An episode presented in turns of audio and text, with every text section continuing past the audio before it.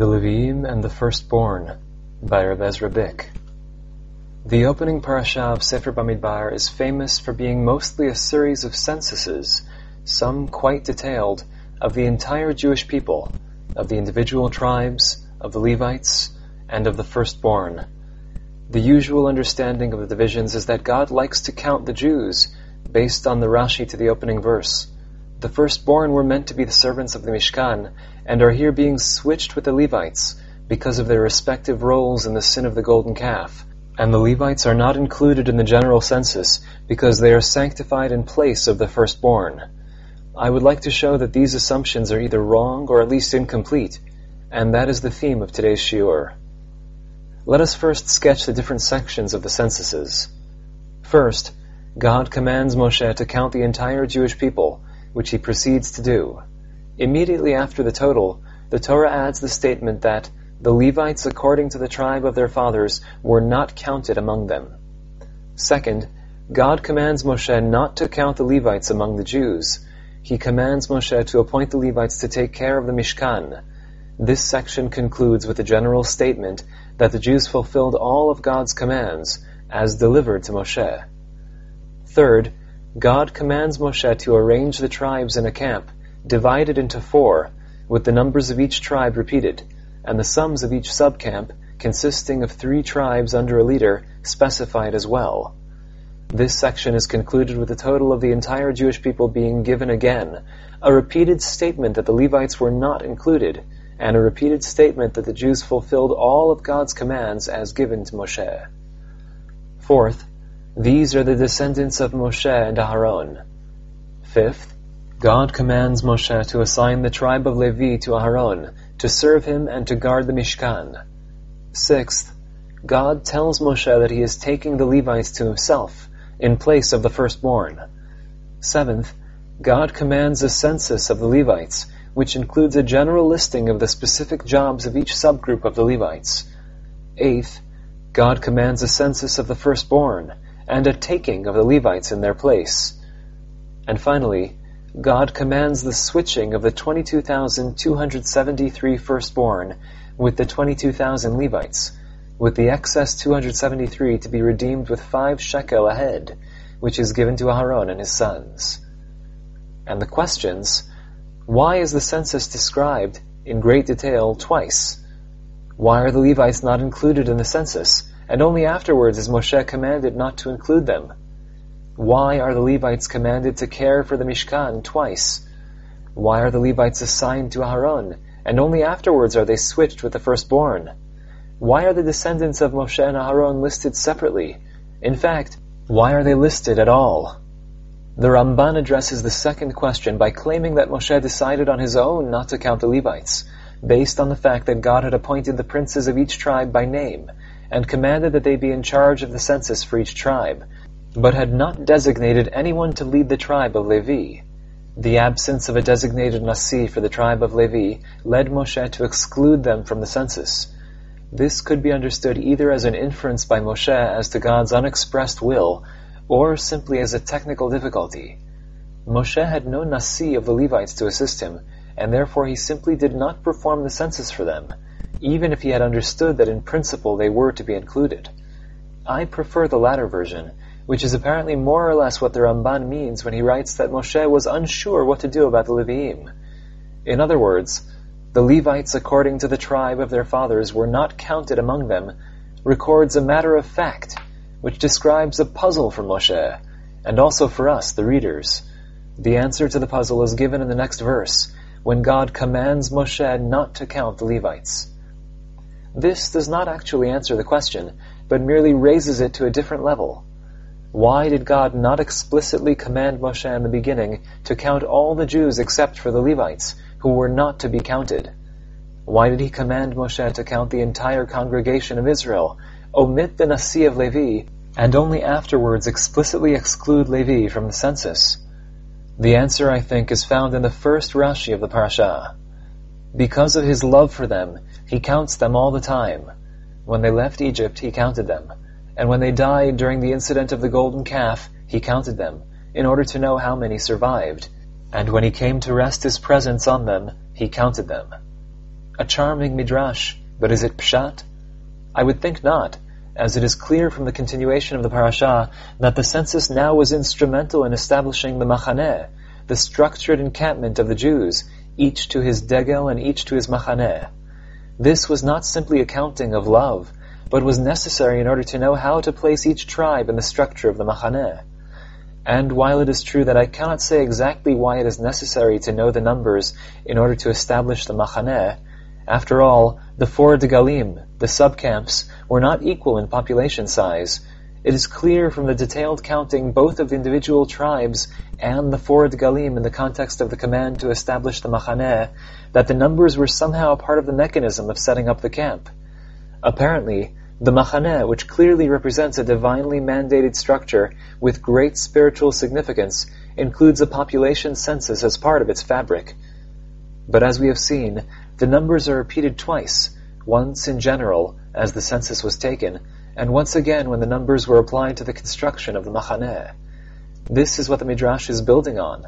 It is true that the particular and specific need for a census is functional in order to construct the machaneh, but the opening command, which has no mention of the machaneh, and the repetition of the numbers when the machaneh is actually being designed, indicate that above and beyond the functional aspect of the census, there is an inherent importance to it. Counting the individual Jews one by one is an expression of God's love for them, and a demonstration of the inherent importance of each one of them. This is indicated as well by the double expression used to define a census.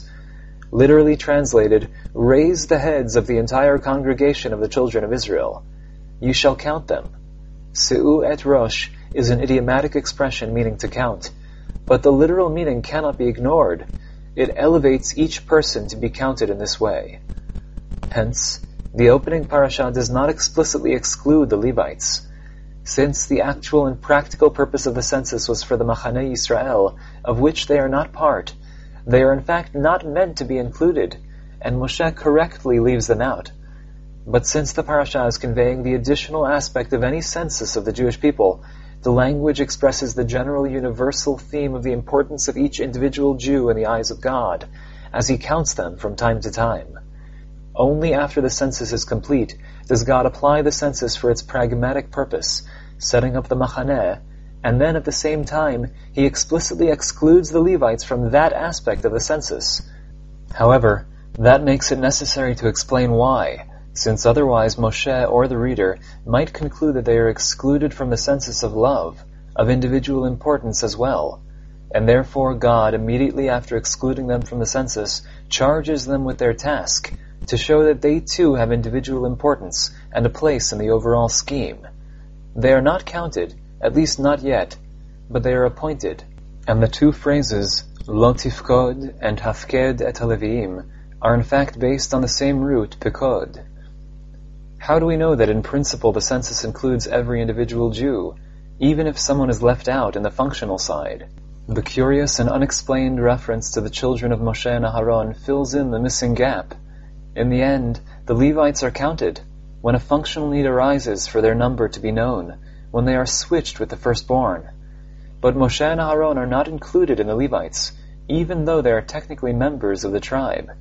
This is clear, since the counted Levites are switched with the firstborn and are given to Aharon as Levites. Aharon is not given to himself, and does not serve as a Levite but as a Kohen, as is Moshe. In fact, in the parasha there is no indication that Aharon is a Levite, even as the Levites are given to him. So in the end, the census of the entire congregation of the children of Israel will have some omissions. Since there is no functional reason to count the Kohanim, they will not be counted, but God's love of course encompasses them as well. The parasha therefore does count them, even if Moshe did not. These are the children of Moshe and Aharon, and the Torah lists them each by name, thereby completing the missing part of the entire congregation of the children of Israel. Like the other tribes, the Levites are also granted a double attention. Once, right before the Jewish people are assigned their place in the Machaneh, the Torah first assigns them their place in their own Machaneh. This section defines the Levites' role in very general terms, and also states that they dwell, Yachanu, the root of the word Machaneh, around the Mishkan, even as the rest of the tribes will dwell, Vichanu, each person in his machaneh and by his degel. I think that the definition of the Levites here as servants of the Mishkan is only in order to explain why they are dwelling in their own machaneh around the Mishkan, which in turn is only to explain why they are not to be counted among the other tribes, since the counting was functionally for the purpose of setting up the general machaneh. But the Levites will be counted, and that is for another purpose, the switch with the firstborn. Now I ask, why are the Levites to be switched with the firstborn? It is not in order to give them the credentials to serve as Levites in the Mishkan, as this role is assigned to them before the switch is made, or even mentioned. The Torah deliberately separates the designation of the Levites as servants of the Mishkan and the switch with the firstborn. This is not only a literary distinction into two different commands of God and two different speeches of God, but is defined very differently, in fact, in terms that are nearly contradictory. When the Levites are assigned their jobs as servants of the Mishkan, they are given to Aharon and his sons. Given, given are they to him. When God tells Moshe that the Levites are to be switched with the firstborn, he says, "And now I have taken the Levites unto me, from among Israel, in place of the firstborn of the Jews, and the Levites will be mine." As servants of the Mishkan, the Levites belong to Aharon, and this is followed by another assignation, whereby the Levites belong to God. It is the second designation that requires them to be switched with the firstborn, who have had that status as belonging to God. "For all the firstborn are mine, from the day that I smote all the firstborn in the land of Egypt. I have sanctified all the firstborn of Israel, from man to animal, they are mine, I am Hashem." It is commonly believed that the firstborn were meant to have been priests. This is based on a statement of the Mishnah in Masechet Zvachim. But aside from the fact that this is nowhere indicated in the Pshat of the Torah, the Gemara divorces this totally from our parasha. If this status of the firstborn did in fact exist, it was either limited to a one-time occurrence during the giving of the Ten Commandments at Har Sinai, or continued only up to the building of the Mishkan, where the status of Aharon and his sons is clearly indicated and is an essential part of the construction of the Mishkan. At this point in the narrative, they no longer have this status. In any event, what does this have to do with the status of the Levites as Levites, and not as priests? I think the verse in our context makes this clear when it states that the status of the firstborn which is being transferred to the Levites applies also to the firstborn animals. Later on, when the switch is performed, the Torah explicitly says that the animals of the Levites are being switched with the firstborn animals of Israel. What that actually means, and what are its legal ramifications, is a very good question, which we shall not address here. But it clearly implies that we are not dealing with the sacerdotal status of the firstborn as priests. Rather, the Torah is sanctifying the Levites, taking them and dedicating them as belonging to God. Serving in the Mishkan is defined as being the servants of Aharon. Serving the Mishkan and belonging to God are two different positions. They could have served the Mishkan without this dedication, and then they would not have counted in a census either. But God has chosen to make them his property instead of the firstborn, sanctifying them. Ultimately, they will not enter actual service until the sanctification of them is complete. So, once we have read through all of the parasha, the Levites are both functional and also designated, counted by God individually. They have a special status of love and chosenness, aside from the functional placement within the machaneh, just as we saw the double status of the Jewish people within the context of the census. Four Jews, Moshe, Aharon, Elazar, and Itamar, have not seemingly received this mark of love, of special status, since they have been left out of all the censuses. So the Torah points out to us that they are also special, with individual status. These are the descendants of Moshe and Aharon, the anointed priests, who were consecrated to serve. The parasha, while taking care of various pragmatic functional necessities of the Jews in the desert, also goes out of its way to indicate that every Jew is the object of his love for them, as indicated by God's counting them, each one with his particular role. There are in principle two countings. The first one is functional, and therefore divided for different groups according to the different purposes.